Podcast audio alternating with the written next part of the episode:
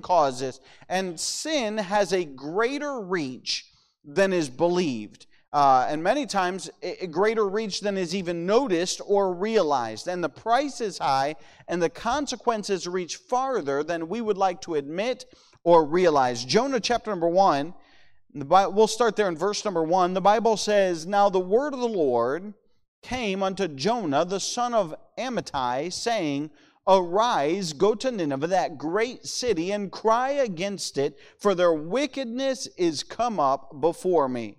But Jonah rose up to flee unto Tarshish from the presence of the Lord, and went down to Joppa.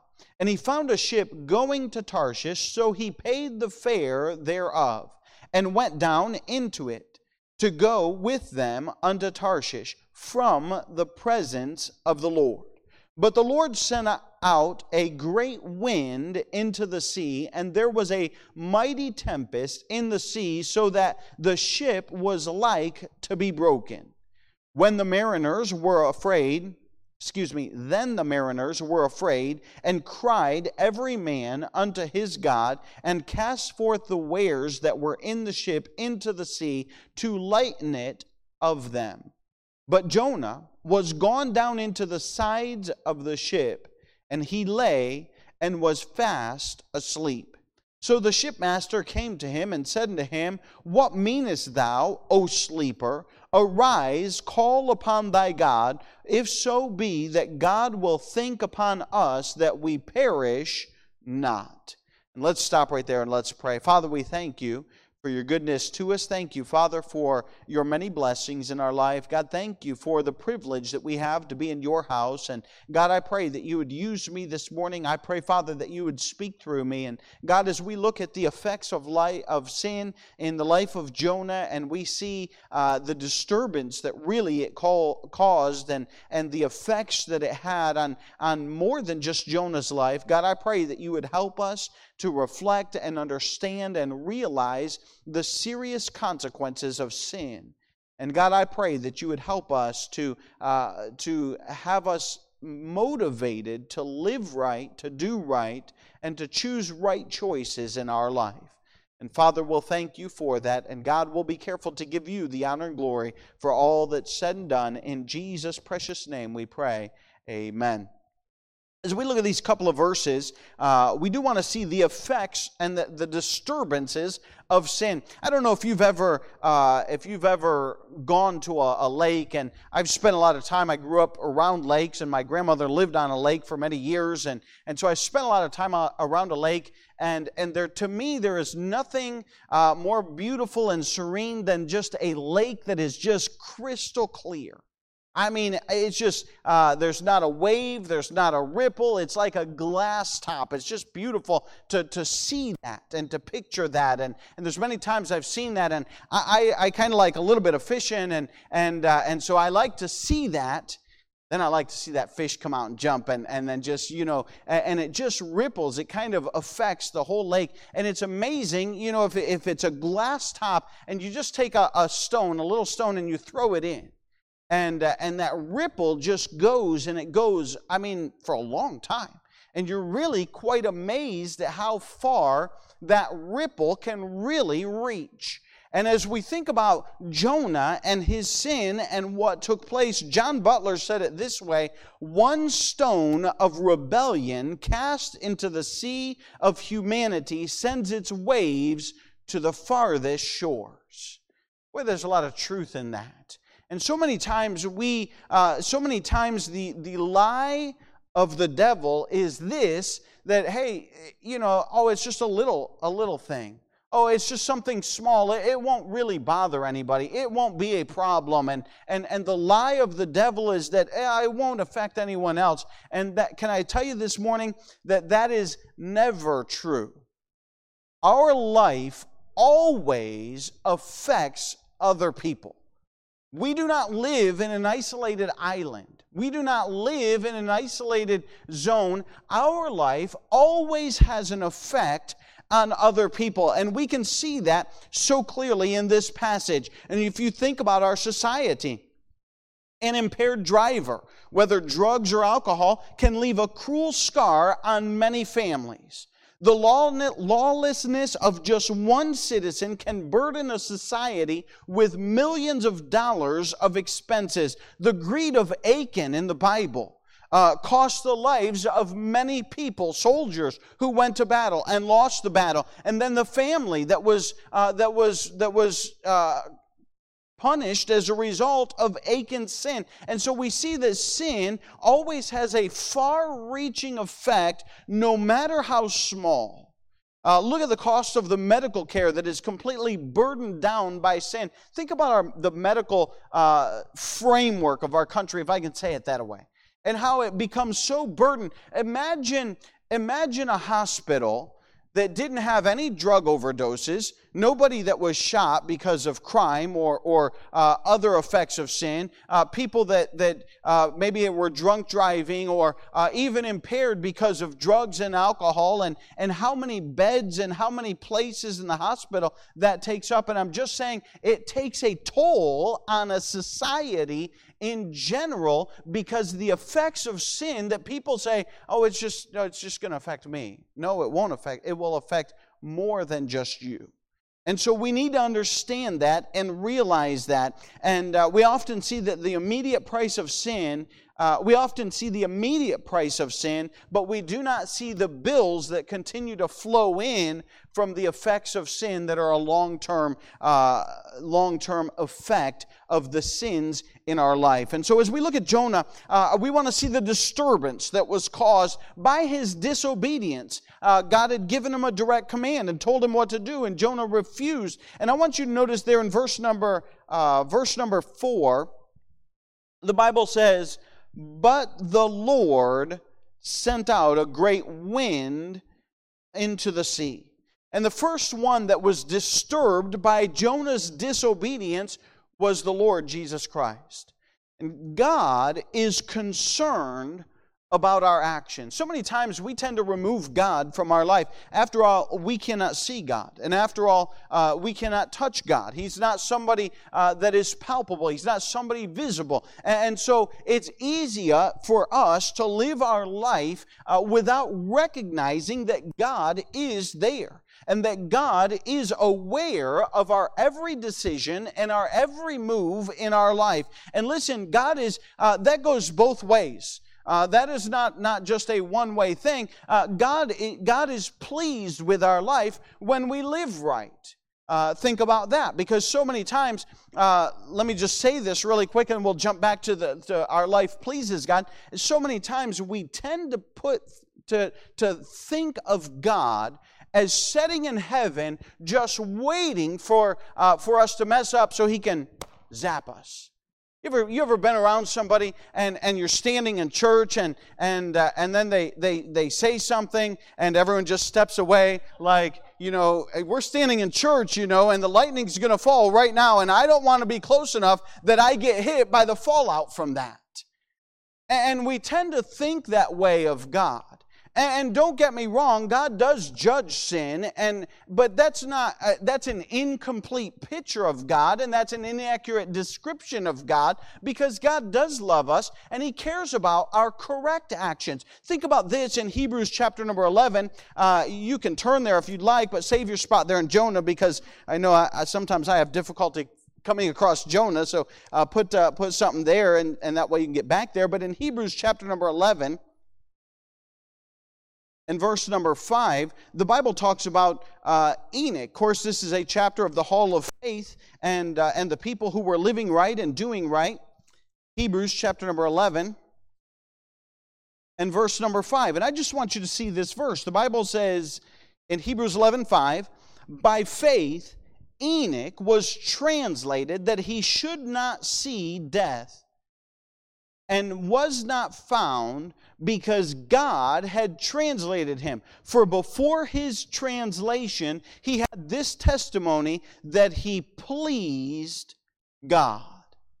It goes on in verse number six and says, But without faith it is impossible to please him. For he that cometh to God must believe that he is, and that he is a rewarder of them that diligently seek him. And so there's no doubt that God is pleased with our life when we're living for Him and when we're following Him. Uh, imagine uh, Enoch's life.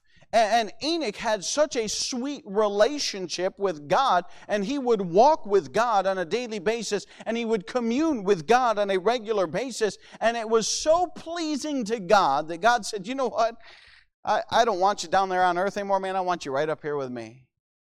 And the Bible says he tra- what's that mean? He took him. He, he it means that Enoch did not die, but God physically pulled him right out of the world. What an incredible testimony. And what that tells me is hey, God is interested in our action. God is interested in us doing right. God is pleased when we do right, when we walk with Him, when we obey His word, and when we do what He would like us to do. So, so we don't need to just only come, uh, uh, focus on what God, on the negative things, God as well is pleased with our life when we live right and do right. So we can see that as well. But I do want us to understand and recognize that, hey, God sees the wickedness as well. Sometimes we just uh, we, will go through our life ignorantly and think, well, God doesn't recognize it, or God doesn't see it, or God doesn't know what's going on. No, God does know what's going on, and God is disturbed, as the Bible shows here in Jonah 1 4. But the Lord sent out a great wind into the sea. The Lord was grieved by Jonah's sin. Imagine, uh, imagine, I just can't even fathom how grieved the Lord is by the sins of the world. I, I, just, I can't even begin to fathom that, to be honest with you. The Bible says in Genesis 6 5, you don't have to turn there, but, but this shows the heart of God and how much sin grieved him in Genesis chapter 6 and verse number 5. And God saw the wickedness of man was great in the earth, and every imagination of the thoughts of his heart was only evil continually and it repented the Lord that he had made man on the earth, and it grieved him at his heart.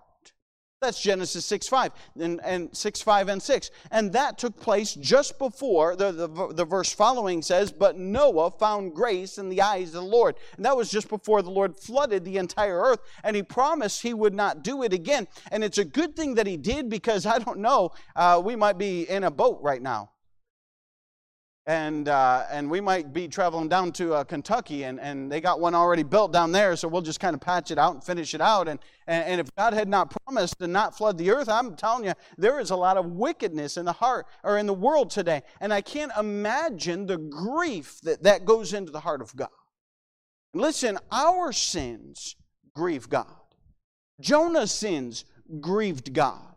Sin grieves God. And it doesn't matter, large or small, uh, it, is a grief to God. And it ought to, uh, we ought to understand and realize that, that that is important to God. And I need to say this right about here as well that uh, our works cannot save us.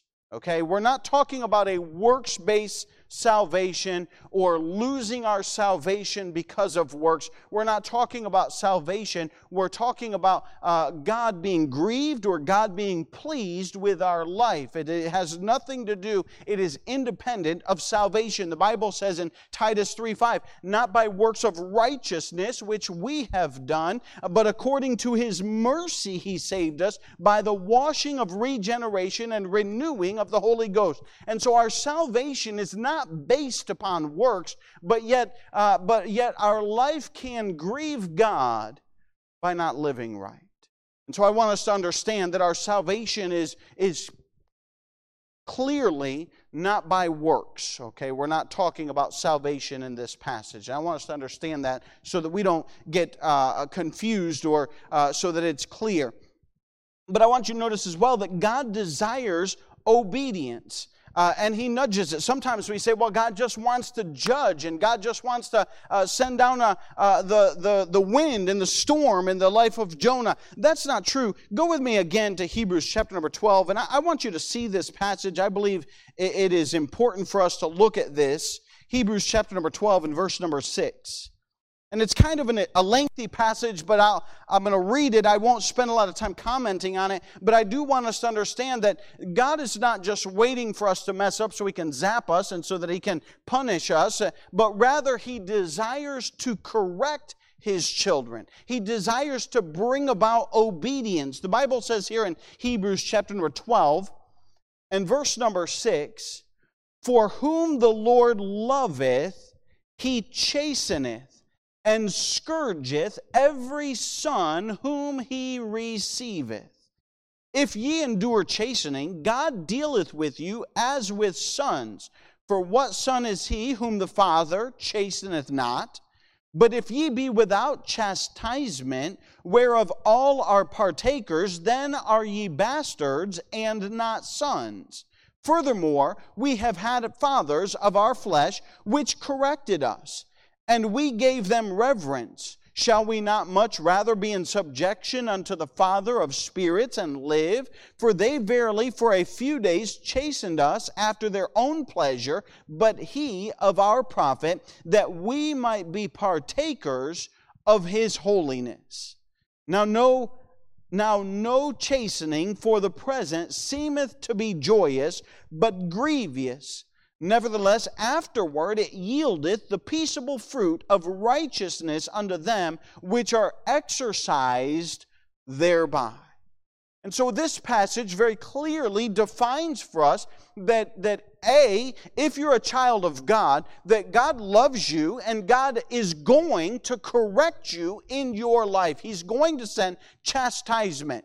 And, and he does it not because he enjoys punishing you, not because he wants to just uh, send that lot of lightning, but rather because he desires to steer your life back to the right path. He gives the example here that we had earthly fathers.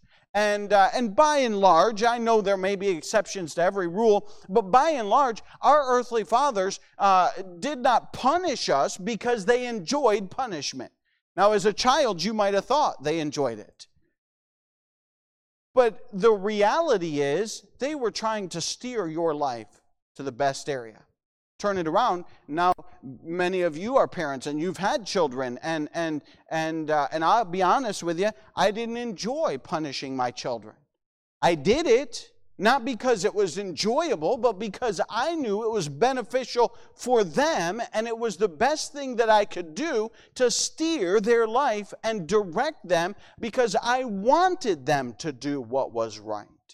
And so God treats us the same way. And we see that in the book of Jonah, that as Jonah is fleeing from God disobediently, that God is disturbed and God uh, sends that storm and he causes, because he desires to steer Jonah in the right direction in his life. And so our, our sins uh, certainly disturb uh, God, the first and foremost thing.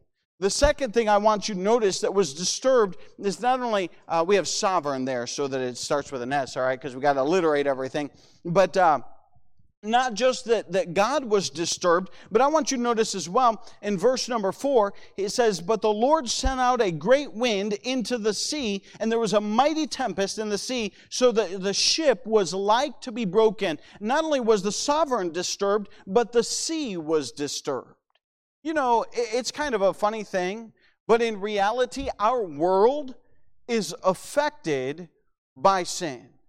You know, I I don't know what it was like to live in the Garden of Eden, obviously, but the Bible says that that by the sweat of the brow, as a curse for the sin, by the sweat of the brow, by the work of the hands, uh, that that that man would labor in that garden and make his living and, and be able to have food.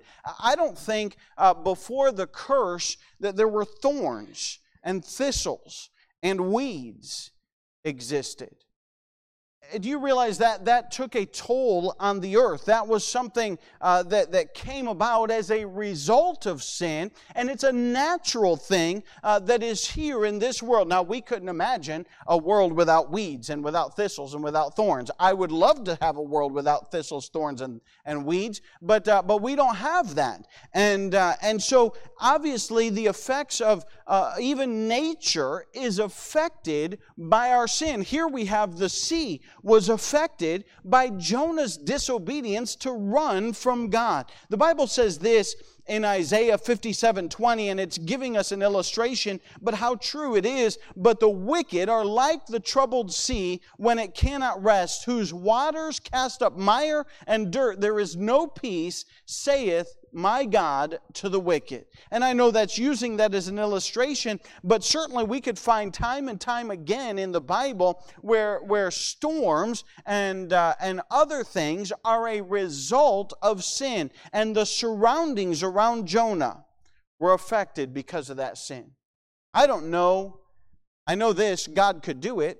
God could send a storm that centered in right on that ship and, and if they would have gone, you know, just a little ways the other way, uh, they would have been out of the storm, but I think God would have moved it because He was controlling everything, and, and He sent that storm on purpose to that area. So I, I do know this that the area around jo- Jonah was affected because of his sin. It was disturbed. And listen, the Bible says there in verse number four, but the Lord sent out a great wind it's God that's in control. Listen, the, the news and the media and schools and everything else would have you to believe uh, that, that man is in control of what is going on in the, in the skies and in the uh, oceans and, and global warming. They will tell you it's our fault and that we need to control it. Listen, the Bible paints a whole nother picture that we as man are not in control of our environment.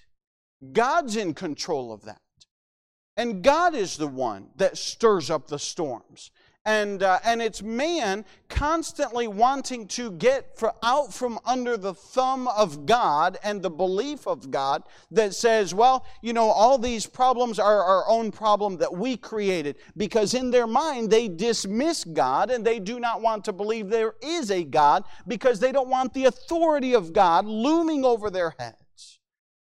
So they they dismiss all of that. But clearly in the Bible, the Bible says here that the Lord sent out a great wind. Can I tell you that there are many times in Scripture, there are many times in the Bible where God uses natural uh, storms, natural things that He caused, not man caused. And he does that many times to send judgment on those that are around him. Uh, you could name many examples in Scripture. Uh, think of this think of the 10 plagues that took place in, in Egypt. Hey, the locusts that came, the lice, the frogs, those were, if I can say it this way, natural phenomena. The Egyptians probably thought, well, you know, we didn't take care of our environment and uh, we cut down too many trees, and that's why we have all this problem because they were dismissing God from the picture. They did not want to believe that God was in charge. But this we can we know from scripture God sent those frogs in. God sent that lice in. God sent all those problems. God sent the hail. God sent the, the wind that, that took the locusts away and brought them in and all of those things. And you can go back and read it and find out, oh, God is in control of all the things that are going on. Not only that, but the Red Sea that parted. Listen, the Bible says that there was a great wind that came and parted that Red Sea. How'd that come about? It was God.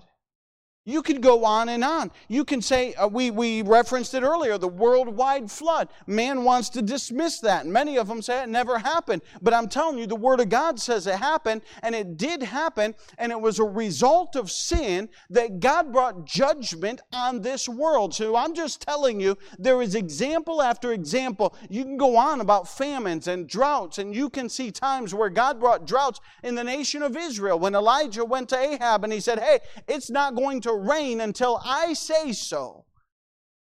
God brings that about. And God is in control of all that weather. And so we see that the sea was disturbed by the sin of Jonah. Not only the sovereign and the sea, but I want you to notice as well that the ship was disturbed. Look there in verse number four, the last part. The Bible says, So that the ship was like to be broken. You know, one disturbance leads to another. And the fact that God the sovereign was disturbed and, and God sent the storm to the sea. And, and of course, that took an effect on, on the ship that Jonah was on. And it was, the Bible says, was like to be broken up.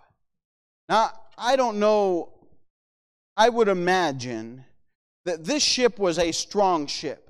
I don't know if you've been around boats. I, I uh, the Lord has given me the opportunity to be around some. I, I, I grew up on lakes, and so that's a whole different ball game. But when you go to the sea, man, you are talking a whole new level of, of boats.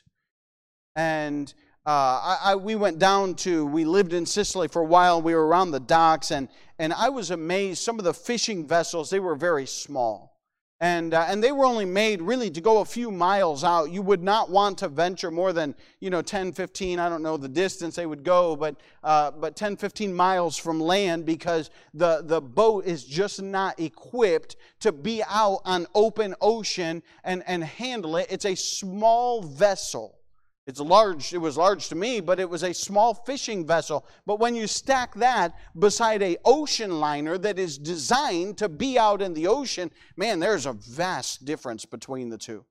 And we're not talking about a little motorboat that I grew up with, much less a canoe, okay? Those are those aren't even in the same class. I mean, they don't even fit. And, and so you're talking about a large vessel, and I'm sure that this vessel was made as a seafaring vessel that would go from, uh, from one point and cross the, the, the Mediterranean Sea there and go all the way over to Tarshish. So it was a ship that was designed to be in that kind of sea. We're not talking about a small fishing vessel, we're not talking about a motorboat, but we're talking about a ship that was designed and made for travel like this. And the Bible says that it was completely tossed like a, a, a toy in the sea. And it was like to be broken, the Bible says. And so we find that uh, this ship was very disturbed. And, and listen, sin has a destructive power, and that ship was tossed in the sea. I've, I've mentioned it many times, and I firmly believe it that, uh, and I know in Scripture we could go back and find uh, evidence of it, that, that God is able to protect and prolong the use of things uh, that, that we own. Um, I, have often said that for the vehicles that I've owned, that, that God uh, miraculously keeps them going and keeps things running and keeps things moving uh, far beyond what, what many times the world would, would expect or, or see. And, and I'm not saying that's always the case, and I'm not saying that, uh, that I would never have a breakdown or anything of that nature. I'm just saying that God sometimes will prolong the use of things. And we know that. Uh, you go back to the passage when the nation of Israel wandered in the wilderness for 40 years, and the Bible says that their shoes did not wear out out for 40 years. Imagine that. I know some of you, you ladies, you're like, one pair of shoes for 40 years? I'm just saying, I know the Bible says it. Their clothes did not wax old, they did not shrink. And I'm just saying that God has a way of making things last longer. But can I tell you the same thing is true that sin has a way of wearing things out and destroying things. And this ship was tossed about in the sea. And I'm just saying, I'm just mentioning that, that the ship was disturbed because of the sin. And this storm came as a result of the sin. And we see that it caused an effect on the sea, it caused an effect on the, on the ship. Not only that, but I want you to notice as well there that it, it caused a, a, a distress on the sailors that were there in that ship.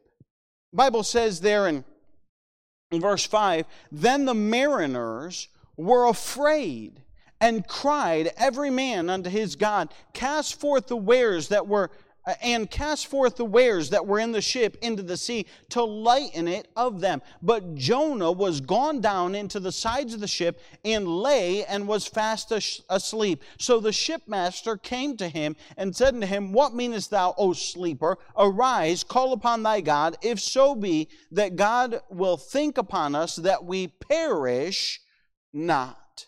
These sailors, we see there in that last phrase of verse number six, they obviously thought that they were in great peril. I mean, they thought their life was on the line. Now, these were, I'm sure, experienced sailors. They had been through a storm or two. But this storm was the storm that they said, hey, these are the ones that we heard about. This is the, you know, the vessel that sank in such and such a place. Uh, this is that kind of storm that, hey, we're going down and this does not look good. And they were in great peril. Why? Because of Jonah's sin. It goes back to Jonah running from God. It goes back to the storm that was sent because Jonah was running from God. And it put these seafaring sailors in a, in a great peril. And I want you to notice that their panic. It says there in verse number five, then the mariners were afraid. In other words, they're saying, man, we've got real problems. We, I, and, and I'm sure that they had, were experienced sailors, probably the majority of them, and, and they were saying, hey, uh, it struck fear into their hearts. Listen, they were concerned about it. And the Bible says there in verse number five that they began casting all the merchandise into the sea. Now you got to imagine this is a, a business boat. Their job is to take merchandise from Joppa over to Tarshish. And so they would load up and, and bring t- merchandise from Tarshish back to Joppa. That's how they made money. They didn't just do this because it sounded like fun. This was their living. And so, for them to take and load that merchandise on the ship, uh, they would have all of those things, and that was not that did not belong to the sailors. That belonged maybe to some passengers, primarily probably to uh, to merchandise that was being moved from point A to point B and would be sold. And so they were cons- they they had uh, uh invested concern for that merchandise that was on the ship. They get over there and they turn around and they uh, distribute that merchandise and it's incomplete or it's missing. Guess what? They ain't getting a full paycheck.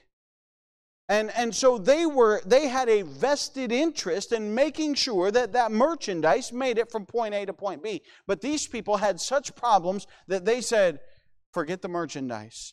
It's no longer about the money hey, our soul and our life is far more important. And they, they were so panicked and they were so concerned that they said, we don't care any longer about the merchandise that's gone. I don't know if you saw it in the news, but I saw it uh, maybe a month ago or so that a, a ocean liner was uh, on fire. And I told my wife, I said, man, let's, and it was full of cars. I told my wife, I said, let's go put that fire out and get us a car. And, uh, and, and uh, she wasn't much on board for that, so we didn't go, but um, probably to the better. But, uh, but I saw then, it was several weeks later, that that ocean liner sank to the bottom of the sea. I thought, then I started reading, there was BMWs on there. There was, these were all new merchandise. They were shipping from, from Europe over, I, I'm assuming, to the U.S. I don't know where their destination was. And it sank, and I thought, wow, what an economic loss they suffered. Those companies suffered. Somebody paid for it. I didn't. Somebody paid for it. And, and, and they lost, and it was a great economic loss. I don't know what the value of the merchandise these sailors were, but man, they were unloading it and they were throwing it overboard because their fear was hey, we are going to die. They were panic stricken. Now, I want you to notice this. It says there in verse 5, I, I found this uh, interesting. It says there in verse 5, um, and in the, about the second phrase, and cried every man unto his God. Butler, John Butler points this out. He said, Sailors are not known to be men of prayers. They're usually known to be some rough characters, generally speaking. So, you know, when a sailor starts to pray, it's getting serious. And they were praying because they were concerned. The sailors were disturbed. The shipmaster was disturbed. The shipmaster comes to Jonah, and here's Jonah in the bottom of the ship sleeping, and, and he was disturbed. He, he's lost all his cargo that he's responsible for, and, and he gives him uh, a harsh message. Uh, he goes to Jonah there in verse number six. And, and, uh, and, and I think the shipmaster would have been a great preacher because he was a straight shooter. He didn't mess around. He said, Hey, oh sleeper, get up. What are you doing? Where our ship is, is going down and you're down here sleeping. And, and he had a harsh message to jonah and he said hey you need to you need to be concerned about this. And, and not only that but it was a humbling message. Here's the shipmaster coming to the prophet. We established a couple weeks ago that jonah was indeed a prophet. Jonah should have been the first one on his knees. Jonah should have been the first one telling everyone else hey pray for this situation. We got a problem. But jonah was running from god and therefore was not not in a place to, uh, to cause everyone else to pray. And so we have a very humbling message because here comes the shipmaster to Jonah the prophet and says, Hey, you ought to be praying and calling upon your God. And the shipmaster was disturbed. Listen, sin has a far reach. Lastly, we see the sleeper was disturbed, Jonah was jolted awake. You ever been jolted awake? And, and, and it's like, wow, you just wake up and you're like, wow. Uh, this was that point in Jonah's life. That shipmaster, I don't know, I don't know how Jonah was sleeping in that, that ship. Maybe, I think sometimes when people get stressed, sometimes some people will just, they close their eyes, close their mind, they shut down and they go to sleep. And that maybe that was Jonah, I don't know.